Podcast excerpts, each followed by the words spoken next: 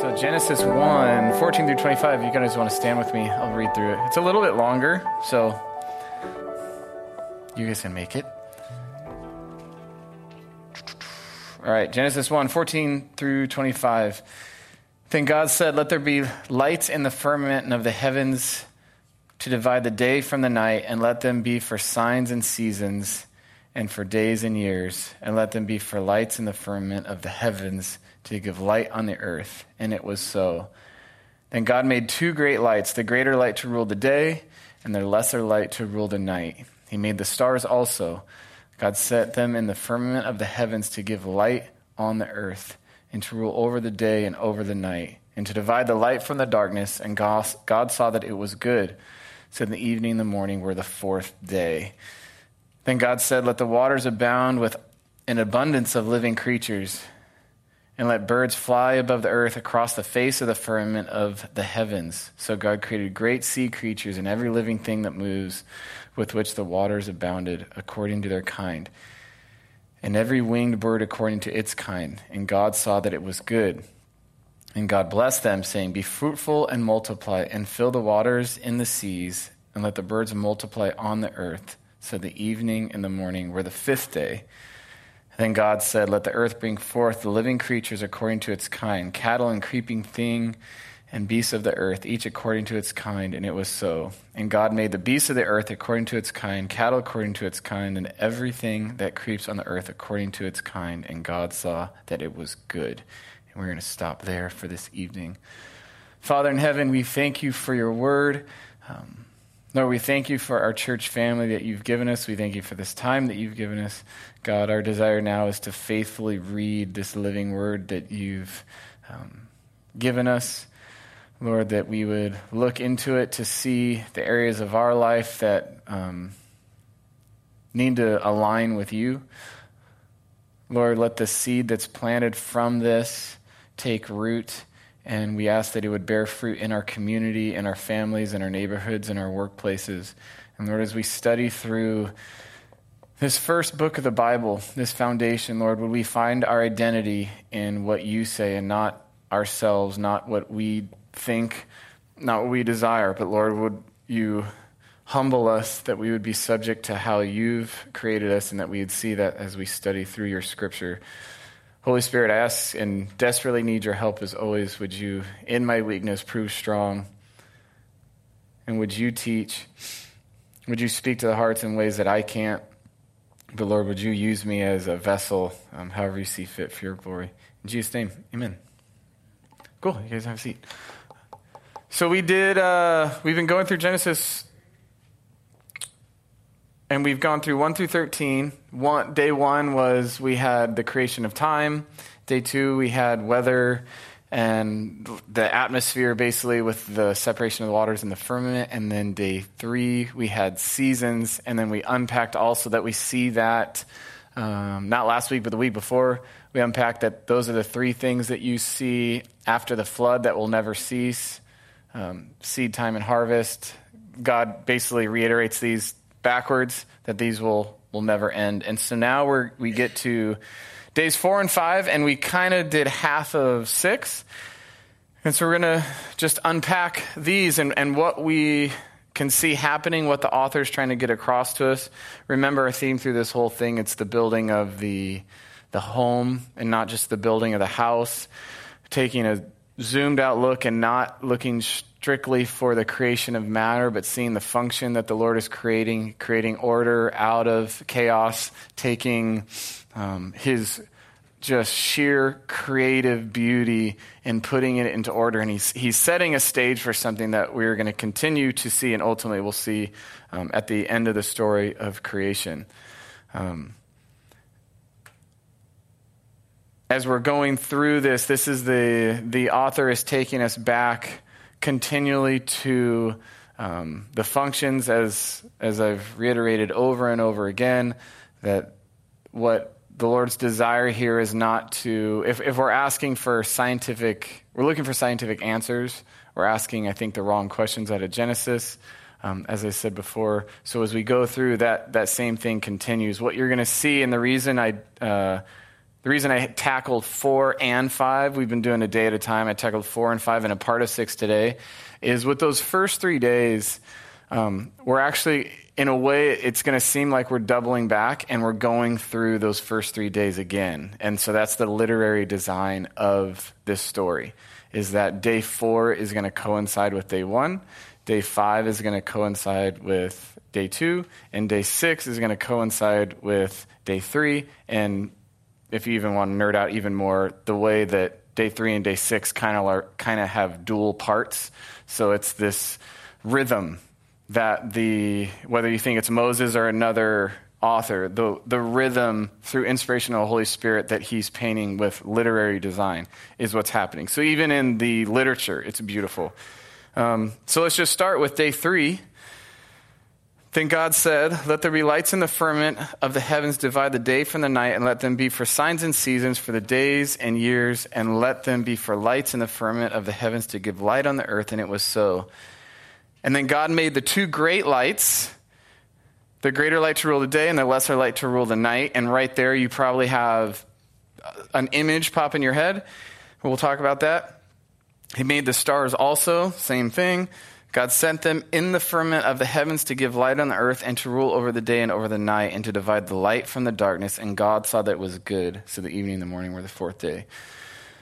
So t- here we typically, we can run into a problem. And so with a, with this uh, series so far, I feel like I've I've had a few disclaimers to where, hey, this is going to make you think, or this is going to this is going to push you to want to dig during the week. This is one time where I feel like I might be able to take some weight off of you. This typically day four is where um, when we look at it strictly as a an account of matter being created, we run into a problem because we see light being created on day one, and then we see what we would say scientifically we know as light then on day four. So then it becomes this, okay, well, what's what's really going on here? I think that settles really easy when we look at it as the functions. So we see um, the, oops, I skipped that. Uh, lights in the firmament. Let there be lights in the firmament of the heavens to divide the day from the night. So remember back in Genesis, the very first day, before there was even a day, so there was creation, and then there was evening, there was morning. If you guys remember that, the very, well, it was the second week, but it was the very first day of creation. They were saying that that is time that God created light. He immediately called light day. So that was the metonymy. He was referring to a period of light and a period of darkness, and he separated those two. And it seems like that's what I was saying. We're going back, that, that we're reiterating this day one. Um, what is happening here also, if you remember, I don't have the slide, but uh, do you guys remember the ancient Israelite picture of what the world looked like from them? So it was, oh man, the tech guys are epic. I don't know where you dug that out of. Um, okay, so yeah, so you have the waters above the waters. So here we see, um, see how the sun, the moon, and the stars are inside the firmament, where, again, it's not correct, but we're not looking for a scientific explanation from Genesis. So when I say, where's the line? Uh, and let them be for lights in the firmament, heavens to give life on the earth. And God made two great lights, the greater light to rule the day and the lesser light to rule the night. What's the picture you have in your head? What are the two things? What's the greater light and the lesser light? Sun and the moon, right? So do you picture planets? Like you picture the actual sun or you picture the actual moon, right? Where this is, these ancient Israelites aren't thinking, um, again, to reiterate the The difference of how we picture this, the, the greater light and the lesser light, they are not thinking of big, round, massive, like a massive ball of burning gas and a big, massive planet. They're not thinking that way. They're thinking these are lights within the firmament. That's that's their worldview of the time. And also stars are within the firmament. Stars were viewed as gems or engravings in the solid firmament. So that arch was thought of as solid, this blue arch that covers us that we know as the sky. And the stars are gems and carvings within that firmament. So the view isn't, don't let that rattle you, as I've said before, this view isn't trying to give us a scientific, that Moses, or whoever you think the author may be, has science, knows the science of the twenty-first century.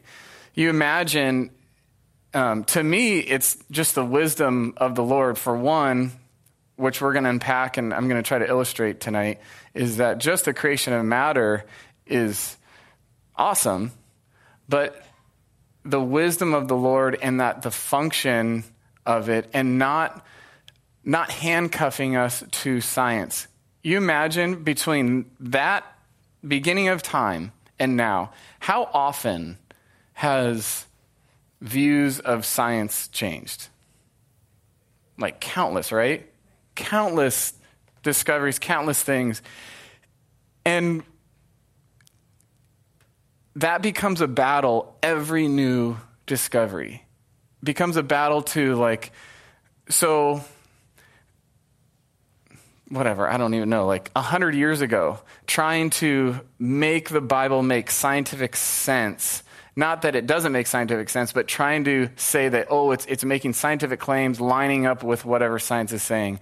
And then it changes, and all of a sudden we have to change how we interpret Scripture to then keep making it fit to make sense, where I believe the Lord has freed us from that. He's like, I'm not, I'm not saying that, and that's not the importance of this. The importance of this is the functionality that I'm giving, the order that I'm setting up, and the purpose that I'm laying out to the, where this grand picture of what the creation account is. And even in some ways, I, I think about it through the week, in some ways I feel like I'm even doing us a disservice by breaking this story up into days, because it is an overarching story, I think. And that's why I keep saying like day seven, day seven, day seven. But day seven is where I really feel like the whole story comes together. And in breaking it up, um, in some ways I do feel like we're, we're not getting the whole story, so you guys have to keep coming back to get this whole story. Um, so he's making the he's making the the sun and the moon, but they're referring to them as lights. He's creating the stars, and what he's doing here, and we're going to just um, it's the same thing that's going to happen on day five, and it's the same thing that's going to happen on day six. But day six is really personal. We're going to get into it next week because we're in that day. But what's happening is, is he's created these functions. So he's created like uh, a space. So he's created a, I was going to have another analogy up here, but I don't want to run out of time. So these glasses of water. So like we have these three glasses of water, if you can just imagine the analogy. So God has created these three glasses of water, and they serve a purpose. Now, the main goal, we could say, you could use a glass, or not even of water, just say a glass. You can use a glass for anything. Um, but we would say the main purpose of that glass is then to drink something. So now the functionary is the water within that glass. So the Lord has created time, and he's created, now he's, he's calling out the functionaries that are going to make this happen. And we see that spelled out here in uh, let there be lights in the firmament of the heavens to divide the day from the night. Let them be for signs and seasons, for days and for years, and let them be for lights in the firmament of heavens to give light to the earth. And it was so. So it's, we're seeing again what we were seeing in the first day, where we're seeing time pass. These are for signs. These are for seasons. This is even, uh, it's referring to actually like religious um, holidays as well. And here are the signs and seasons. So he's laying these these functions. He's laying, um, filling in this space of these functionaries that are that are going to happen. Um, it's more than just material things coming into place. And you could even ask the question, and again, we get into the uh, debate whether it may be or not, but you get into um, what did actually God, if you're if we view it as a, mat- a day. Creation is material creation, then what did God actually make on day four? Did he actually, is he saying he created this? Um, and you could take that view. There's a lot of views. Genesis, this is a this is a difficult book we're going through, if or at least the creation account, if you weren't aware. There's a lot of different views on Genesis of strong Bible-believing Christians as we go through and try to really study what's being said here. The foundation's there, but we can look at this different ways. And so what is God actually creating here? And it's, I think day four is one of the strongest examples of function, of function, function, function, is that it's not the the um, the actual creation of the moon, sun, and stars, as crazy as it may sound, but it's he's calling out, these are what these are for. This is the order that I'm creating, which we've been doing um, one through three so far. Does that make sense? Like this glass that he's now filling with the functionaries. So then as we go to day five, um, then God said, let the waters abound with an abundance of living creatures, and let the birds fly above across the earth, the face of the firmament of the heavens. So God created great sea creatures and every living thing that moves, with which the waters abound according to their kind, and every winged bird according to its kind. And God saw that it was good, and God blessed them, saying, be fruitful and multiply, and fill the waters and the seas, and let the birds multiply on the earth. So the evening and the morning were the fifth day.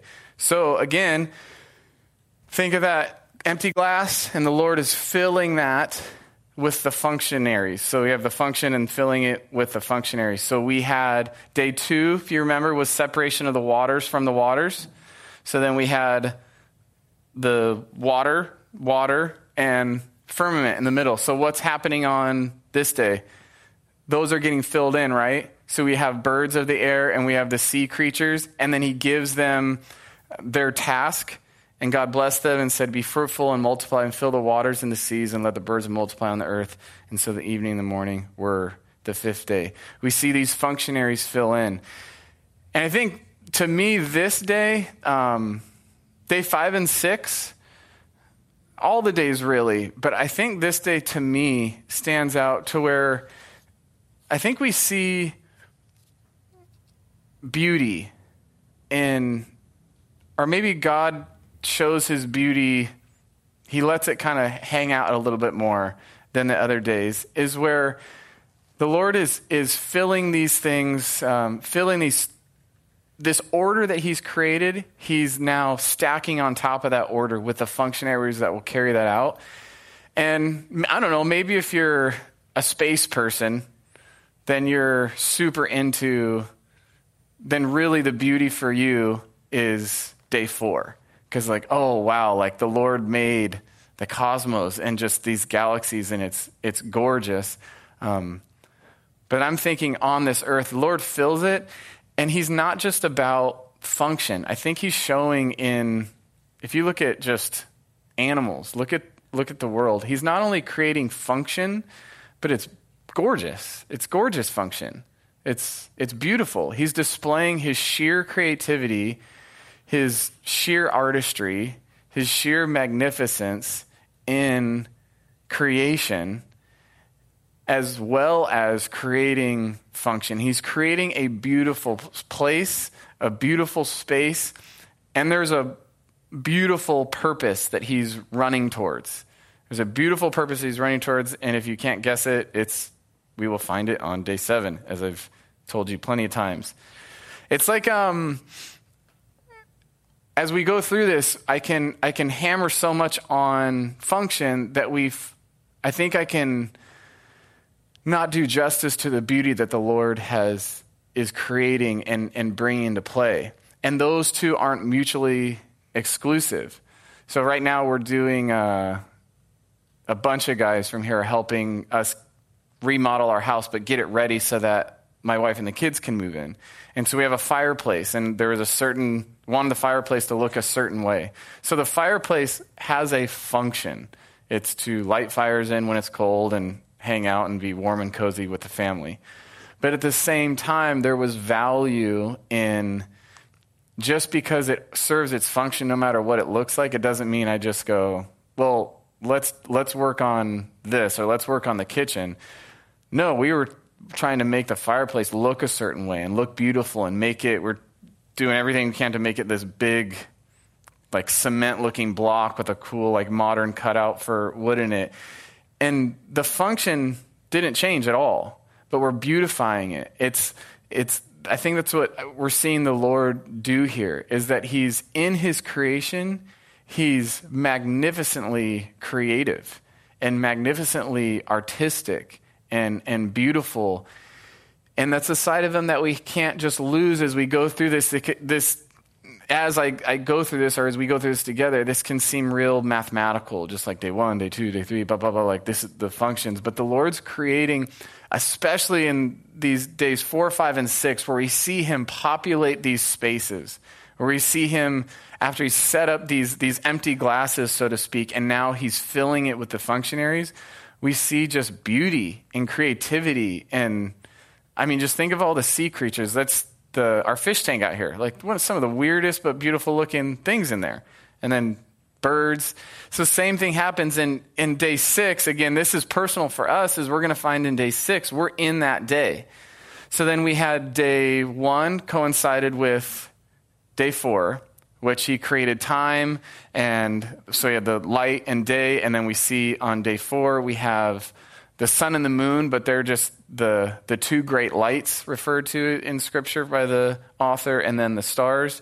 And then day two, we have the separation from the waters from the water. So we have the firmament, which is our sky or heavens referred to in Scripture. And then we have the water. And so those are being populated with the birds and the fish. And then we have the let the waters recede and expose the earth. And so now on day six, we have the Lord bringing the, the beast of the earth. So go to uh, twenty-four. Then God said, let the earth bring forth the living creatures according to its kind, cattle and creepy thing and beast of the earth, each according to its kind. And it was so. And God made the beast of the earth according to its kind, cattle according to its kind, and everything that creeps on the earth according to its kind. And God saw that it was good. Once again, God's giving purpose and identity to the objects of creation. And he's doing it again with beauty, with magnificence, with artistry, as he's filling these spaces. There's one thing. So next week, we're going to we're going to continue that day six, and we're going to go into where we find ourselves. We find ourselves coming into the picture all of a sudden. We find ourselves being dropped into one of those, those glasses. And we find in there, we're going to find purpose. We're going to find what the Lord has created us to be. And when we look at the creation account as the assigning of functions, then we see not only ourselves come into play, as we'll see it next week, not just come into play and be to be, to be alive, to be created, but created with purpose. And what is that purpose? And that's how fitting that it's the very first thing. You open up the Bible and you start at the beginning, and you're immediately going to find the identity. What's the identity that the Lord has assigned to creation and each individual part of creation? And how has he assigned it? And what is our identity within that? Because that's what he's getting us back to, and that's what we need to know. Not the identity that we've desire to have or or strive to have, but okay, Lord, how have you designed us? How, how have you designed us to function? What is the role that you have designed me to play so that I can get in line with that, not you get in line with what I want me to be, what I want my existence to look like?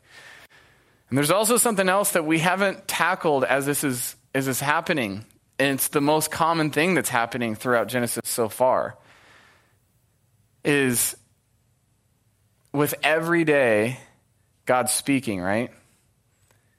And that's pointing to, that's not a small feat, that whether you whether you view Genesis as the creation of actual matter, or you view Genesis as it's telling a different story of the, the function, um, or any of the other options that are out there, I encourage you guys to study. Whatever you view it as, the constant is that God spoke. And what it's doing is it's constantly pointing back to him. So things aren't being created and let run on their own. It's pointing back to entire creation is reliant on God. Entire creation is reliant on God. That he speaks, and without him, things aren't existing and things aren't in order, that we are all completely reliant on him. Do you guys remember back, it was, uh, I think it was week one, where I was unpacking the um, the mindset of the ancient Near East and how their culture is so much different than ours. And one characteristic that is quite different than ours is that they don't, there was no separation pre, between natural and supernatural. Do you guys remember that at all? So we have, we kind of silo things naturally, um, where we say, this is supernatural and this isn't supernatural. Whereas this author, where he's writing from, and I think it's the, the picture that we need to get back to, is that there's no division of natural and supernatural. That the Lord is, that the entire earth and all of creation is fully dependent on God, and it is all supernatural. He is in everything. He is not just creating things. I don't have anything to put up here. Pencil. He's not just creating pencil and like, I made that. But he's created this and then designed the function, and he's engaged. He's in our lives. That's why we pray, is because we, it's funny how we just separate this stuff, but if we would stop and think, we'd see that we're, we kind of live it out two different ways. We believe in a God who comes into our lives and gets his hands into our lives and helps us and en- engages in our lives. And that when we pray to him, what we say to him matters, and that he wants to come in and help and he wants to comfort, right? We believe that. We, you guys sit around with me every week and, and we pray. Yet we spiritualize some things and don't spiritualize others. So if there's a need, um, somebody's in need of money, they fall on hard times. And if a check shows up in the mail, it's supernatural. But then it's not as supernatural to us if the Lord provides a way for them to, the Lord gives them a job or whatever it may be. We we almost classify supernatural as as things, it's just simply can't, we can't explain it. And so that becomes the, oh, those are the things the Lord's in. There's, there's even a phrase where I don't want to pick on it, but um, I think it's like, if you can explain it, the Lord's not in it, which I just don't think that's true. The Lord is in everything that we're doing. And when we view that the Lord is in everything we're doing, there is nothing in your life, there is nothing in your day, and there's nothing in your week that's mundane. You may feel it, but there's nothing mundane about your life. And what that does is it just, not a weight, because the Holy Spirit is our helper, but what an opportunity we've been given. That you getting up and going to a job is supernatural. That the Lord has you, redeemed your life and put you in a place and is aligning you with people at your workplace for his purposes. It's supernatural. And though we can't, it looks really natural to us. Remember I asked you guys the question, uh, is it is it natural or supernatural if uh, you plant an apple seed and an apple tree grows? Seems natural, right? Like, oh yeah, because that makes sense and that's how the earth works. Is it natural or supernatural? Uh, my wife's pregnant. We're going to have our third child. Is that natural or supernatural? It's like, whoa, that starts to get like, I'm not sure. That feels like both because it's just very natural, but it's also, it's too beautiful to be just natural. But that's that's the the mix up. Everything, the Lord is in everything. It's it's supernatural, and your your daily life, he's moving in it. He's moving in the conversations that we have. We're, he's moving in the the small little minuscule moments that you you talk with somebody on a Sunday morning, or you stay and you talk with somebody on a Sunday night. He's he's in those moments doing supernatural work. We just don't see it because we think of the the unexplainable miracles, so to speak. So as we look through, go through Genesis and keep seeing that God said, that God said, that God said, and all of creation is pointing back to God, saying that we are reliant on God. We know that the, for one, the author and the intended reader of Genesis, who was, this was writing to, they don't have that separation of natural and supernatural, so we shouldn't have that separation of natural and supernatural, that the Lord is in everything, there's nothing mundane, that it can completely make sense and still be the Lord because it's the Lord working through me, it's the Lord working through you. It's it's hard work. It's supernatural for me to be a good husband, although I can explain to you steps that I have to take to be a good husband. And it is supernatural for my wife to be such an awesome wife and mother. But my wife could articulate how she is being an awesome wife and mother. But that's because in both those in- instances, we're looking as, well, the Lord is the one who is in that. He's living through us, and therefore it's supernatural. And that's every minute of every day. And what a gift we have to have that kind of impact on this earth. So God speaks, and all of creation is relying on him.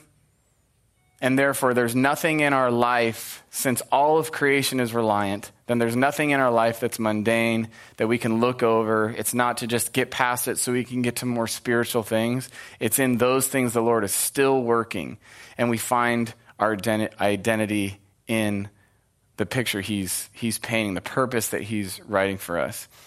Um, my analogy, so I, my brain works in metaphors and analogies, so visually, so I brought you guys a puzzle tonight. So this is my analogy for us. When we're looking for our identity, especially in our world right now, our culture is, we have identity issues, do we not? Major identity issues that our culture is going through, our world is going through. And it doesn't seem like there's anything new under the sun. It's the same deception of us making ourselves Lord of our lives and wanting to be anything other than the thing that God has created us to be. Anything other. Um, and it's just the brokenness, our sinful nature wants to, does not want to be under leadership, to be under an authority. And so we have these... We have these pieces. Now, if you get a puzzle like this, there's fifteen hundred pieces here in this puzzle. The McPherson's provided this for me. So thank you guys. So you get a puzzle like this, and you look at this piece. You guys can't see this because that's, but I mean, I can tell you I have no idea what that is. You look at this piece, and you have no idea where it fits, right? Naturally, if you've done any puzzles, what's the first thing you do when you open a box and you get all these pieces on the floor? Yeah. Find the edges. Yeah. Well, yeah. Flip them over. So you're seeing the picture. You guys find the edges. And then you look at this, right? You look at what, what you're trying to make. You imagine, have you, or maybe you have done it, where edges, you can cheat a little bit because you have like flat sides, and so you go through the whole thing. And then you're making a puzzle. You have no idea what it's supposed to look like. And so you're taking a piece and just looking for it to fit places. Genesis, I believe, is the the top of the box for us. Genesis is we're going to see specifically for us, but hopefully you see it through days one through six and a half, which we went through today. Is Genesis is the box cover, which is telling us this is the picture. This is where you find your identity. This is where you may have different desires, and that's your sinful nature, but when you fall in line here, things are going to click. The picture is going to make sense. But when we go outside this and we try to cram this piece and another piece that don't fit together, and we're trying to make it work with, this is, well, I know that's the picture, but I want to be something different. I want to find my identity in me. I want to look to me for the answers. I want to be the Lord of my life. I want to find a way to fit over here because I'm not content with being this, and I want to fit over here. And we cram ourselves into that spot, and what does it do? It affects not just us, but every puzzle piece around us. And it messes, is, is the picture going to be the same when we're done with that one piece off? It's not. Genesis is us looking back as the Lord is laying out that this is, this first book of this living word that I've given you, this is where you look to, to not simply find that God created this piece. There's a lot more going on here. God created that piece for sure. But what we're finding in Genesis is this is where you fit in my creation. This is where everything fits, and we've seen kind of everybody's spot so far.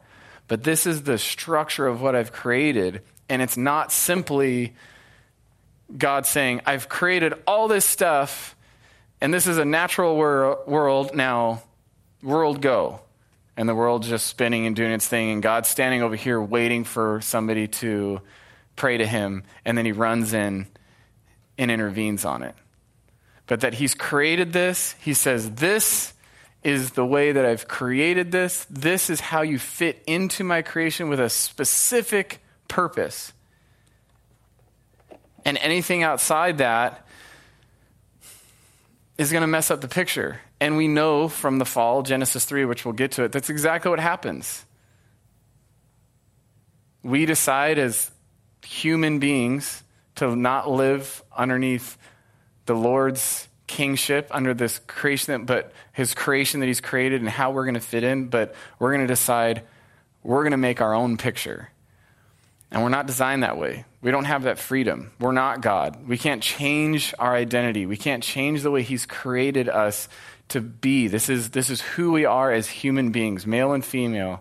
This is how he's created us to function in this world. And so next week, we're going to get through um, our role, our divine role that the Lord has created us, what he's created that for, in which it's the end of day six, but I'll tell you as a, a hint, we are not the pinnacle of the story.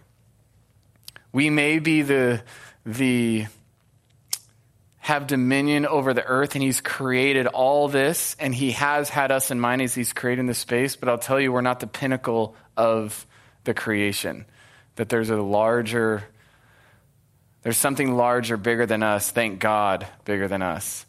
That's that's at play here.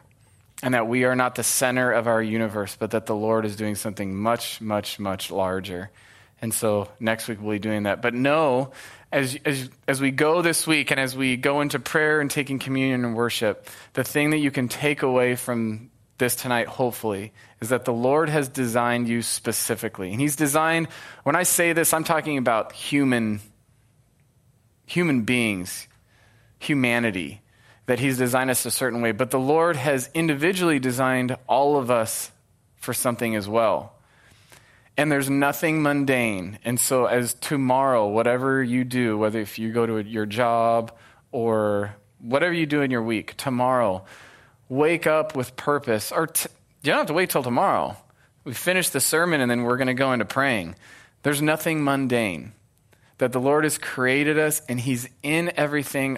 He's he's speaking, which is pointing to that all of creation is reliant on him, all waiting on him, looking back to him, that in him we find our purpose.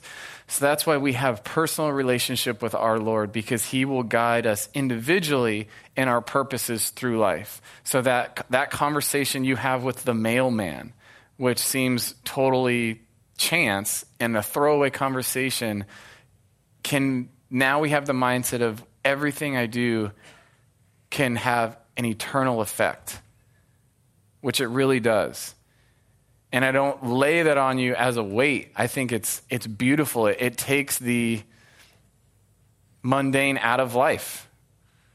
It's that what we do matters, that the Lord has brought us to life, and now he's living, and we're his tangible hands and feet on this earth.